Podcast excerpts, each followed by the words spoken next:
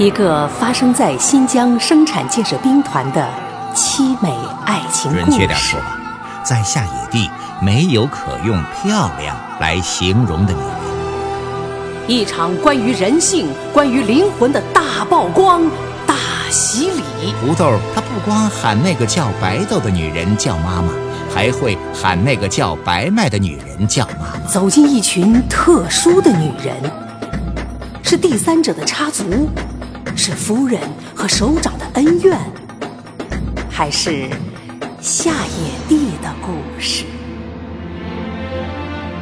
中国文学年度进步最快的作家董立国力作《白豆白麦》，为您讲述西部垦荒背景下女性婚恋悲剧和人性的美丽。请听第19集。老杨继续说着，白豆也没有把他的话当真。醉的人说话，谁要是当真呢，谁就是自己喝醉了。可是当老杨说出下面一番话的时候，白豆就无法再把他的话完全当醉话了。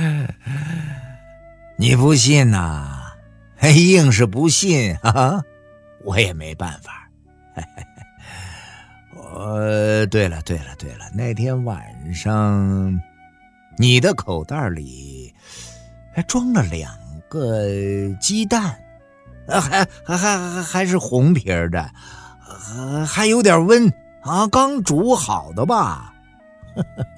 你想的挺知道，知道我干那个事儿啊会累会饿啊，还带东西给我吃，你信不信？我把你干了，还把你的2个鸡蛋吃了。哎呀，从来没有吃过那么好吃的鸡蛋呐！哎呀，你说说，你是不是带了红鸡蛋？不多不少，正好2个。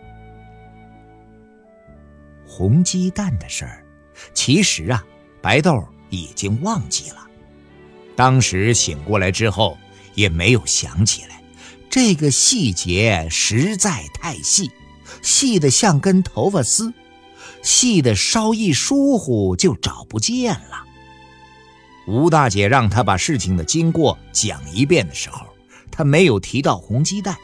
当时啊，她真把口袋里装了2个红鸡蛋的事儿忘个影子也没有了。这个细节如果没有亲身经历，编不出来；如果没有从白豆的口袋里拿走红鸡蛋，老杨说不出从白豆口袋里拿过红鸡蛋的事儿。如果真是老杨从白豆口袋里拿走了红鸡蛋，那么那天晚上老杨一定还同时拿走了白豆的贞操。天哪，如果真是这样，那就太可怕了。酒后胡说，胡说的话里却可能有真话，有从来不说的真话。不喝酒，不是酒喝多了，老杨不会说出这些话来。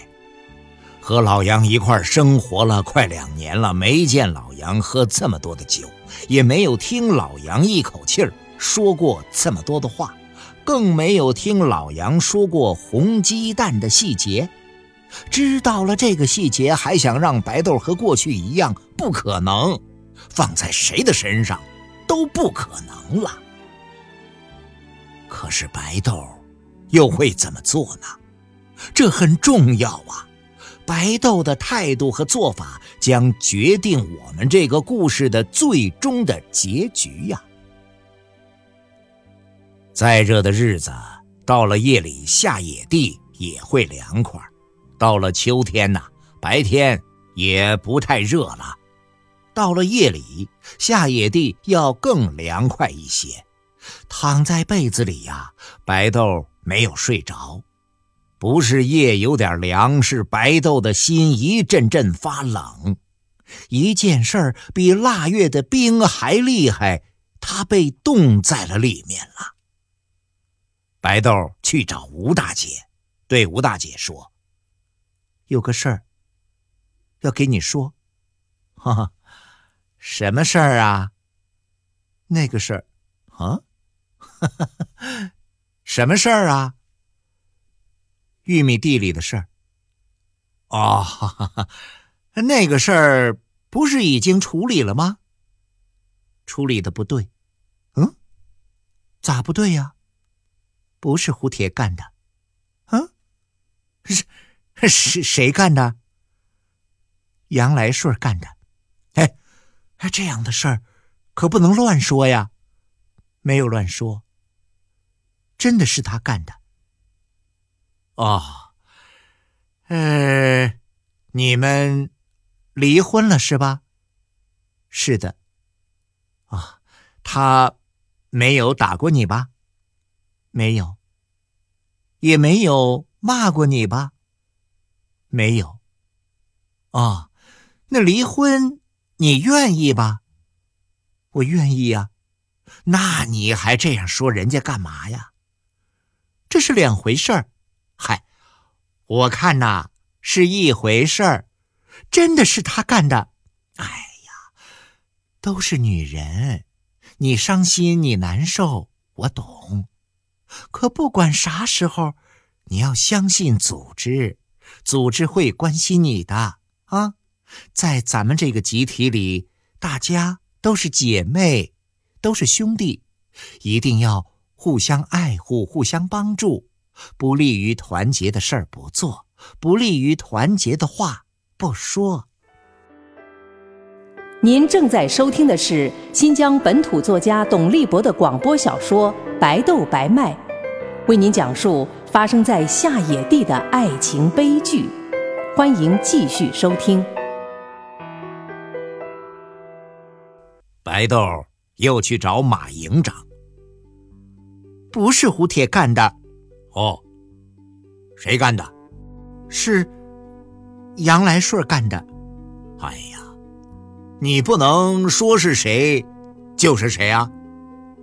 胡铁真的冤枉。”“不是他是谁啊？”“是杨来顺。”“那当时问你怎么不说呀？”“当时我不知道。”“那现在怎么又知道了呢？”“他自己说出来了。”“嗯，他自己怎么会说呀？”“他喝醉了。”“哎呀，醉了说的话你也信呐？”“本来我不信，可他说到了红鸡蛋。”“嗯，红鸡蛋和这事儿有什么关系呀？”“他拿走了我的红鸡蛋。”“我还是不明白呀。”“翠莲生孩子，给了我2个红鸡蛋。”“哦，后来让老杨拿走了。”“在玉米地里，他从我口袋里拿走了。”“那，你看见他拿走了？”“没有。”“那，别人看见了？”“也没有。”“哦，和他离婚，不是因为红鸡蛋的事儿吧？”“不是。”“啊，哈哈哈哈！哎，这是新社会啊，结婚和离婚呐，那都是自由的，你要想开点儿，这是两回事儿。好吧，好吧，哈哈，你既然说了啊，我呢会当个事儿。”“哎，胡铁真的是被冤枉了。”“咱们政府啊，从来都是不会冤枉一个好人啊。”“同样也不会放过一个坏人。”马营长和吴大姐一商量，觉得不管怎么样得把老杨找来问一问。坐到马营长和吴大姐面前的老杨没有喝酒。老杨说，17号那天晚上发生在玉米地的事儿啊，不是他干的。他是对白豆说过那个事儿是他干的，可那是他喝醉了和白豆啊开玩笑，没有想到白豆会当了真。他们又问老杨，那红鸡蛋的事儿又是怎么一回事？老杨说：“是什么红鸡蛋呐？我可是从来没有见过红鸡蛋呐。”哎，老杨说他见过的鸡蛋都是白皮儿的，没有红皮儿的。问老杨的结果是马营长和吴大姐可以想到的。对老杨的回答呢，他们不意外，可他们还是把老杨臭骂了一顿，说他没事找事儿，给自己找麻烦，也给领导找麻烦。老杨承认了他胡说八道的错误，表示以后啊，再也不会胡说了，再不给领导找麻烦了。不过，这个事儿还是马上传开了。本来大家把这个事儿几乎都忘了，没谁再去说了。再有意思的话，重复说3遍，说的会说腻了，听的也会听烦了。什么事儿啊，大家都喜欢新的，讨厌旧的。一件旧事儿要引起大家兴趣，一定要有新内容。新内容不但新，还要刺激。恰好啊，正在传开的事儿具备了这些因素。天黑，玉米地里更黑，看不清要搞白豆的人。白豆不让搞，搞他的人非要搞，把白豆打昏了搞。同样是搞，这个搞法天理国法不准。搞他的人呐，搞了白豆啊，跑掉了。可是啊，丢了一把刀子在地里，刀子是谁的，白豆啊，那就是谁搞的。这是旧事儿啊。刀子的主人呢，没有搞白豆，只是背了搞白豆的名送进大牢。真搞了白豆的人呐，什么事儿没有，反倒把白豆送进屋子，天天的搞白豆。玉米地里搞白豆是违法，是犯罪；屋子里搞白豆，名正言顺，是恩爱。想到玉米地里的那个人呐，恨得咬牙；看到屋子里这个人呐，满怀感激。哪知道啊，玉米地里的人和屋子里的人原来竟是同一个。这是新内容啊！天下还有这样的事儿，真是太可笑，太可笑了。可笑的事儿当然要笑。这几天呐，你要是看到一群人在说着什么，说着说着还会哈哈大笑，那这些人正说的事儿啊，一定是和白豆相关的事儿。大家都笑，有一个人不笑，不但不笑，还要哭呢。这个人呐，是翠莲。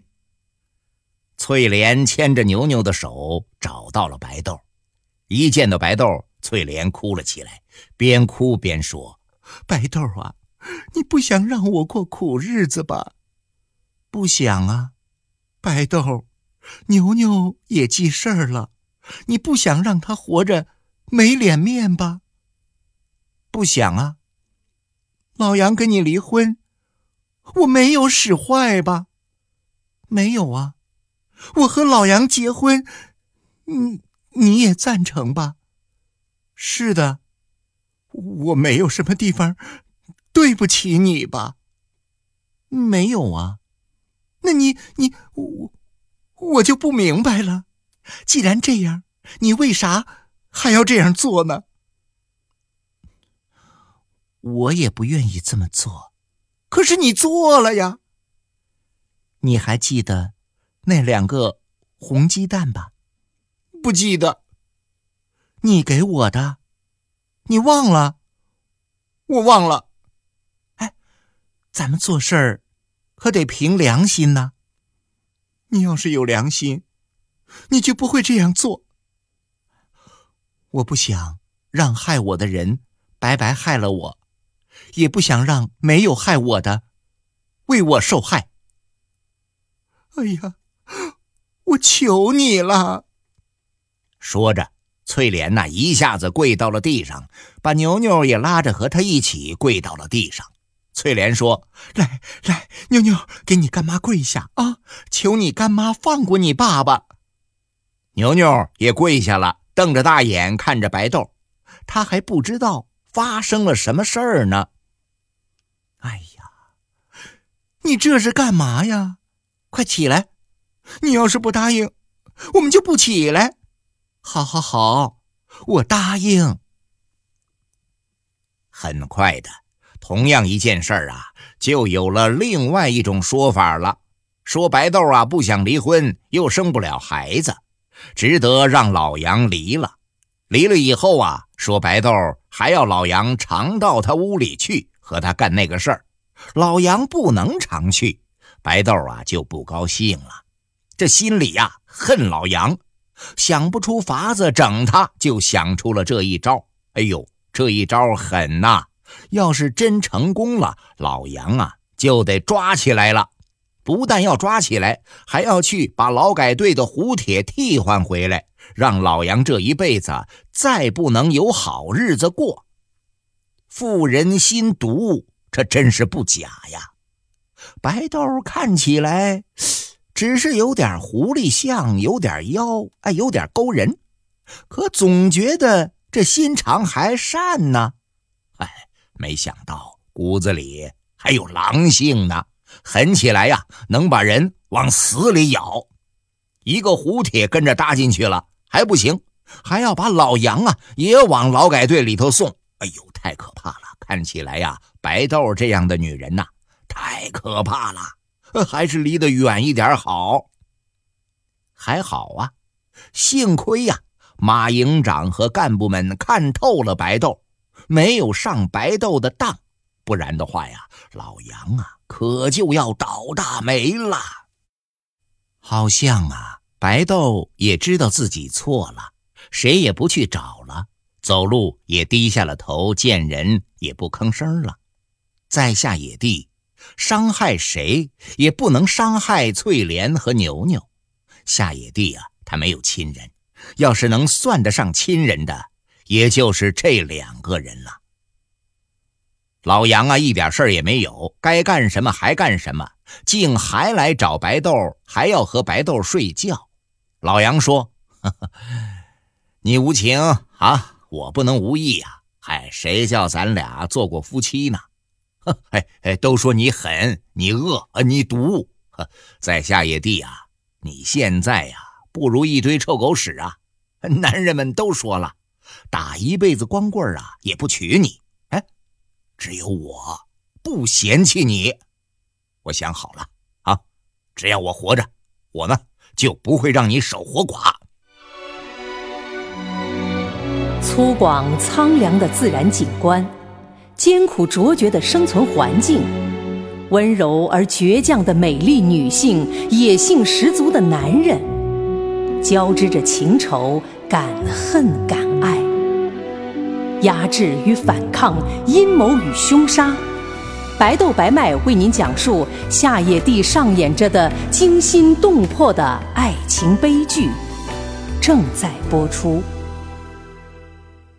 我不会告你了，这才叫聪明。告那也是白告，还不如不告呢。我是为了翠莲和牛牛才不告的。那更是为了我呀。白豆摇摇头，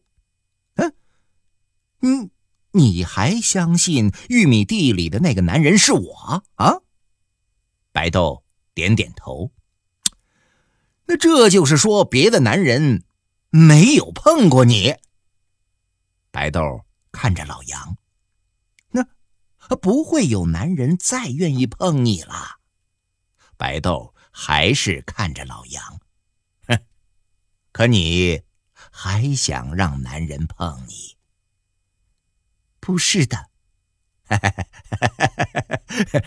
只有我愿意碰你啊！没有我呀，就没有男人碰你了。你不想没有我啊？你啊，害怕没有我，你守不了寡，所以啊你才不告我了。不是的，不是的，不是这样的。哎呀，别装了，我还不知道你吗？来吧。哎呦，宝贝儿，好多天没有碰你了，来让我看看。哎呦，你想的有多厉害呀啊！说着，老杨啊就去抱白豆。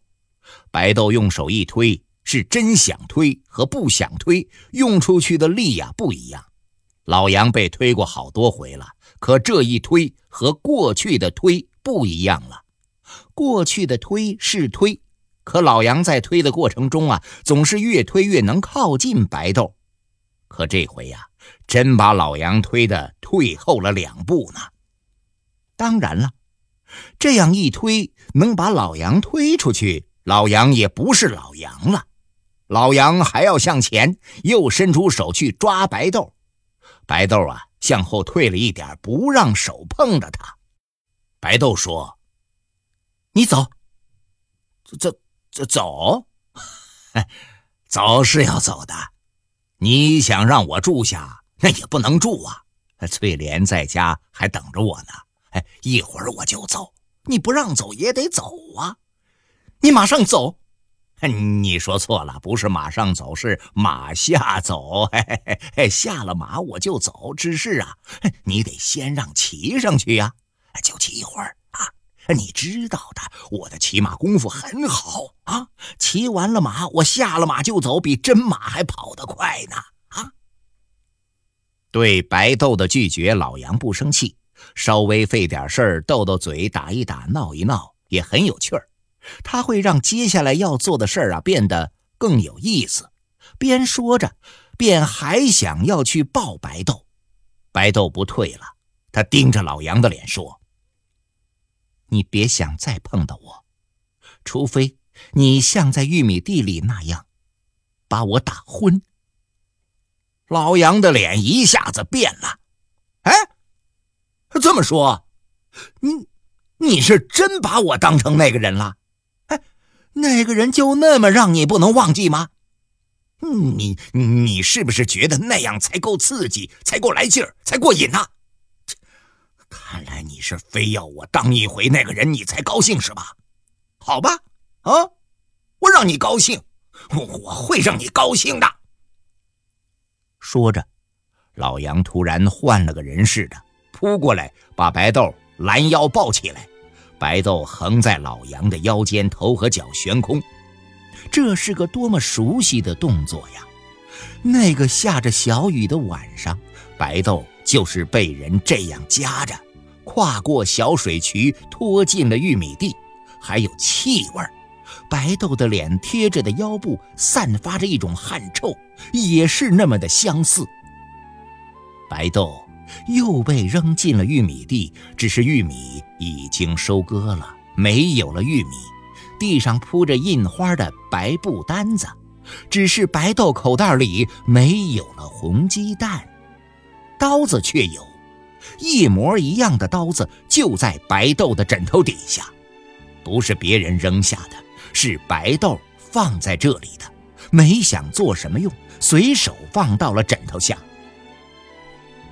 像被扔进了玉米地里一样，老杨把白豆扔到了床上，但发生在玉米地里的事情，在白豆的屋子里，在一张铺着干净白花布单的床上没有出现。同样的一把刀子，这一次啊，帮了白豆的忙了。刀子被2只手一起握住，刀尖朝上，对着要扑下来的老杨。